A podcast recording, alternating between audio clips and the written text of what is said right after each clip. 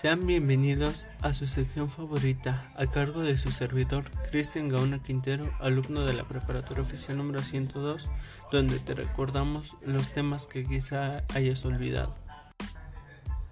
La reproducción sexual y fecundación. La reproducción sexual es uno de los dos tipos de reproducción que realizan tanto plantas como animales para desarrollar nuevos individuos y así su especie siga subsistiendo. Es por ello que cada ser tiene órganos especiales llamados gonadas. Aquí es donde se da el origen de los gametos o células reproductoras. El proceso de reproducción sexual se establece a través del proceso de fecundación, en donde deberán participar dos individuos de géneros sexuales opuestos, que producen células sexuales, como en el caso del hombre que produce los espermatozoides y la mujer que produce los óvulos las cuales se unen y generan un cigoto que pasará a ser un embrión y posteriormente se convertirá en un ser vivo y evolucionado. Gracias a la fecundación, el nuevo individuo poseerá una combinación del material genético de los dos progenitores, por lo tanto obtendrá cualidades de ambos, lo cual significa que no es posible que sea idéntico a solo uno de ellos. De acuerdo con las características de las células sexuales, se pueden apreciar dos tipos de reproducción sexual, que son la isogámica y la anisogámica.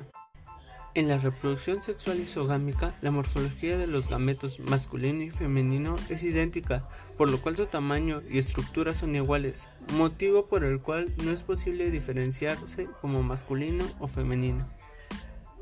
Por otro lado, la reproducción sexual anisogámica es más común en los seres vivos, ya que presentan una importante diferencia entre la morfología de las células sexuales.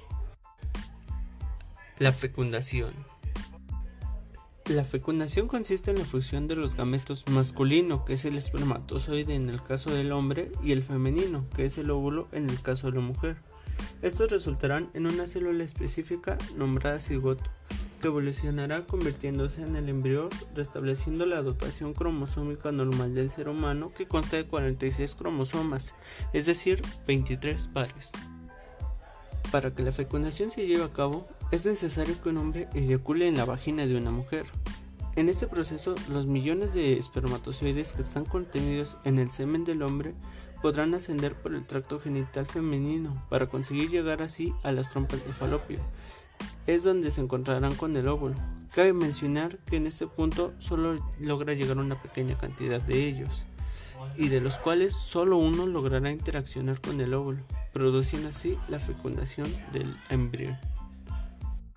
Dicho proceso de fecundación también puede ser realizado en un laboratorio de producción asistida, proceso conocido como fecundación artificial.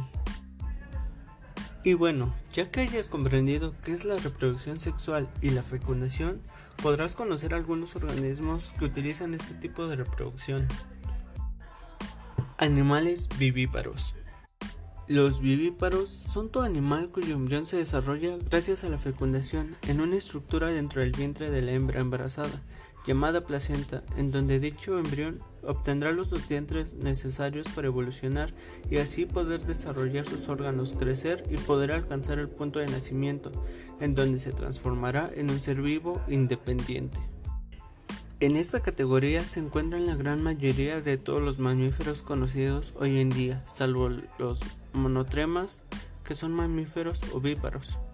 Su reproducción se da de manera sexual en donde el macho deposita el esperma en el aparato reproductor de la hembra para realizar la fecundación y así obtener la creación del embrión, que posteriormente será un ser vivo completamente independiente. A continuación están los animales ovíparos. Los ovíparos son aquel grupo de animales que nacen a partir de un huevo, en los cuales la segmentación aún no ha comenzado o aún no es posible alcanzar un desarrollo significativo.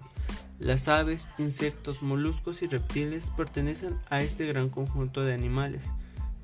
No obstante, es importante recordar que existe un pequeño puñado de mamíferos que son considerados ovíparos, tal como es el caso del ornitorrinco y la quitna.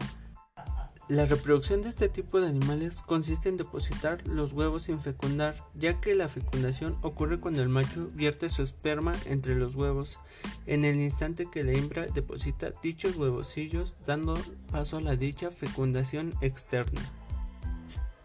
Y por último, damos paso a los animales ovovivíparos. Los animales ovovivíparos son aquellos que en el proceso de reproducción consiste en la elaboración de huevos al interior del vientre del progenitor, en donde el embrión madura hasta estar a punto de eclosionar. Es en este momento que los huevecillos son expulsados del cuerpo del progenitor, es decir, que la ovoviparidad se encuentra intermedia entre la puesta de huevos ordinaria y el parto ya que los huevos se desarrollan dentro del progenitor y son expulsados momentos antes de eclosionar.